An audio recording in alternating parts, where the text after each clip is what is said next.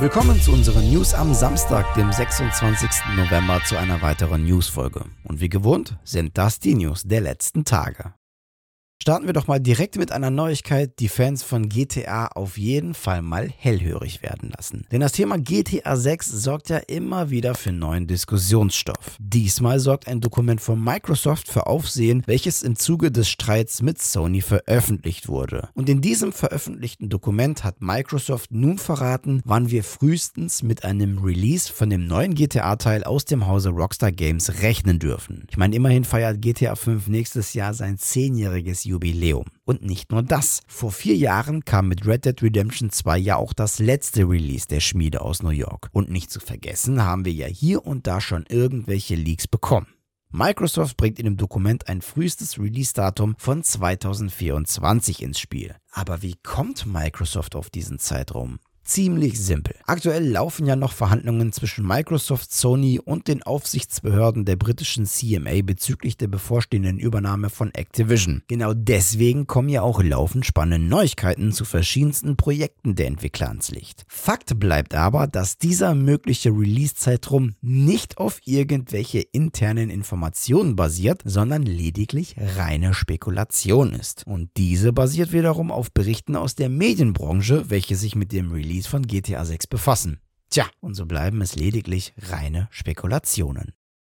Stichwort Release, denn das neue Space-Horrorspiel The Callisto Protocol hat sich schon längst abflugbereit gemacht, um am 2. Dezember das Licht der Welt zu erblicken. Nun hat das Studio hinter dem Titel einen weiteren Charakter vorgestellt, dessen Schauspieler vielen schon bekannt vorkommen dürfte. Denn in seiner Rolle als Deacon St. John hat Sam Witwer schon in Days Gone eine wichtige Rolle verkörpert. Im Horrorschocker Callisto Protocol wird er in die Rolle von Captain Leon Ferris schlüpfen, einem Gefängniswärter. Laut Global Brand Manager Derek Salisbury vom Entwicklerstudio Striking Distance hat sich Whitworth schon beim Casting als geeigneter Kandidat herausgestellt, denn er hat Ferris von Beginn an eine subtile Bedrohung verliehen. Um sich besser in den Charakter einzufühlen, habe er auch viele aufschlussreiche Fragen gestellt und seinerseits auch Vorschläge eingebracht, die auch in der Entwicklung Einzug erhalten haben. Ferris wird als eine Art dunkler Spiegel des Hauptprotagonisten Jacob fungieren. Beide sollen sich nämlich den Auswirkungen ihres Handelns nicht bewusst sein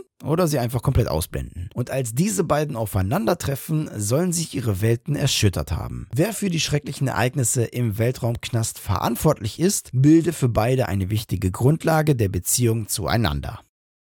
Anime-Fans aufgehorcht. Normalerweise wäre ja ein Shooter-Spiel sicherlich nichts, was man mit einem Anime wie Naruto in Verbindung bringen würde. Schließlich wird in dem einen Genre geballert, in dem anderen gibt's Geballer nur ins Gesicht. Aber im neuen Call of Duty Modern Warfare 2 haben sich die Entwickler dahinter wohl nicht lumpen lassen, ein Naruto Easter Egg einzubauen. Denn scheinbar befinden sich auch beim Team von Infinity Ward Fans von Naruto und Co. Es gibt nämlich eine Kill-Herausforderung im Multiplayer, die beim Abschließen eine Visitenkarte ins Inventar des Spielers bringt, welche mehr als offensichtlich eine Anspielung auf Naruto ist. Aber auch schon der Name der Herausforderung macht deutlich, um was es hier geht. Denn die Questreihe trägt den Titel 1000 Birds, also zu Deutsch 1000 Vögel. Und bei Naruto-Fans klingelt doch direkt der Alarm, wenn wir das hören. Denn in der Serie handelt es sich dabei um das Ninjutsu Shidori, welches zum Beispiel von Kakashi Hatake ausgeführt wird. Auf der animierten Visitenkarte finden wir dann passend zu der Attacke aus dem Anime auch blaue und weiße Blitze. Wir verlinken euch mal in der Videobeschreibung, wie das Ganze genau aussieht. Wisst ihr noch, als ich eingangs der News von dem aktuellen Konflikt zwischen Microsoft, Sony und der britischen Aufsichtsbehörde CMA berichtet hatte und meinte, dass im Zuge dessen derzeit laufend spannende News ans Tageslicht kommen? Als solche ist folgende Nachricht nämlich auch zu betrachten. Gegenstand der News ist Sonys sechste Konsolengeneration. Seit zwei Jahren haben wir ja schon mehr oder weniger das Vergnügen mit der PS5. Und während viele noch darauf warten, ihre Konsole in die Finger zu bekommen, gibt es schon erste Infos Infos, wann Sony die PlayStation 6 auf den Markt bringt. Zwischen der vierten und der fünften Generation lagen satte sieben Jahre. Und auch der Abstand zwischen PlayStation 5 und 6 wird ähnliche Züge haben. Denn laut Dokumenten wird die neue Next Gen frühestens 2028 erhältlich sein. Im Streit geht es ja auch um die Rechte an den kommenden COD-Teilen. Der Technikriese befürchtet nämlich laut den Dokumenten mit der Veröffentlichung seiner neuen Konsolengeneration viele Käufer an Microsoft zu verlieren. Explizit wird hierbei von einem Zeitraum bis 2027 gesprochen. Das legt also nahe, wann wir ungefähr mit der PS6 rechnen können. Hoffentlich wird dann zu Release auch eine bessere Verfügbarkeit gegeben sein, als es bei der fünften Generation der Fall war.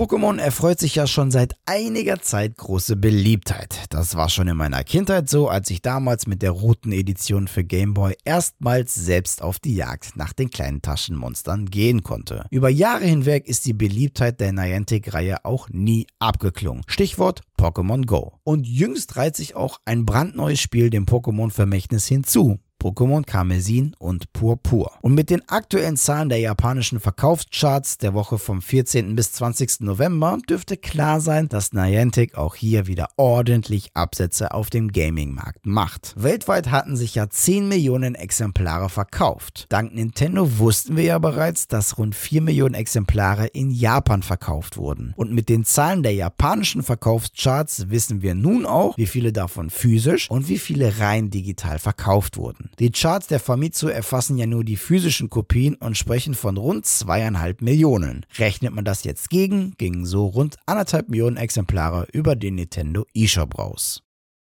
Langsam wird es draußen ja ganz schön kühl. Wir haben Ende November und das Jahr neigt sich so dem Ende entgegen. Tja, und somit haben das Jahr 2022 und Blizzard Entertainment Spiele was gemeinsam. Denn in China werden demnächst Spiele wie World of Warcraft, Hearthstone, Overwatch und Co. einfach abgeschaltet. Gut, so überraschend ist die Nummer jetzt auch nicht, denn dass die Lizenzierungsvereinbarung zwischen Blizzard Entertainment und NetEase auf wackeligen Beinen steht, hat sich ja schon bereits angedeutet. Im Finanzbericht von Activision Blizzard zum dritten Quartal 2022 gab es schon einen Hinweis, der mit Blizzard Entertainments Vertriebspartner NetEase zu tun hatte. Seit 2008 bestehen zwischen den genannten Parteien nämlich Lizenzvereinbarungen für einen Großteil des Blizzard-Portfolios. Jetzt haben die Verantwortlichen von Activision Blizzard über ihr Investorenportal allerdings angekündigt, dass es ab dem 23. Januar 2023 keine Vereinbarung mehr mit NetEase geben wird. Zitat, wir werden in den kommenden Tagen neue Verkäufer aussetzen und chinesische Spieler werden in Kürze Details darüber erhalten, wie dies funktionieren wird. Kommende Veröffentlichungen für World of Warcraft Dragonflight, Hearthstone, Marsch des Lichtkönigs und Saison 2 von Overwatch 2 werden später in diesem Jahr erfolgen, heißt es in der Pressemitteilung. Mike Ibarra, Präsident von Blizzard Entertainment, gibt aber auch einen positiven Ausblick in die Zukunft. So werde man demnach nach Alternativen suchen, um auch in Zukunft die chinesische Spielerschaft mit Titeln aus ihrer ihrem Hause zu versorgen. Und genau das ist auch sehr wichtig. Zum Verständnis. Anders als bei uns zum Beispiel werden Spiele wie World of Warcraft im Festland China nicht mit einem Abonnement angeboten, sondern man setzt dort eher auf Mikrotransaktionen. Wenn jetzt die Server dort abgeschaltet werden, mag das jetzt für Activision Blizzard keinen allzu großen finanziellen Unterschied ausmachen. Denn die Einnahmen über NetEase betrugen laut des Finanzberichts lediglich rund 3% der Nettoeinnahmen 2021. Für Tochter Blizzard Entertainment wäre der komplette Wegfall solcher Titel allerdings extrem. Denn Titel wie WoW, Hearthstone und Overwatch erfreuen sich dort extrem großer Beliebtheit. Umso wichtiger ist es jetzt für Blizzard Entertainment, eine schnelle und und gute alternative Vertriebsmöglichkeit zu finden.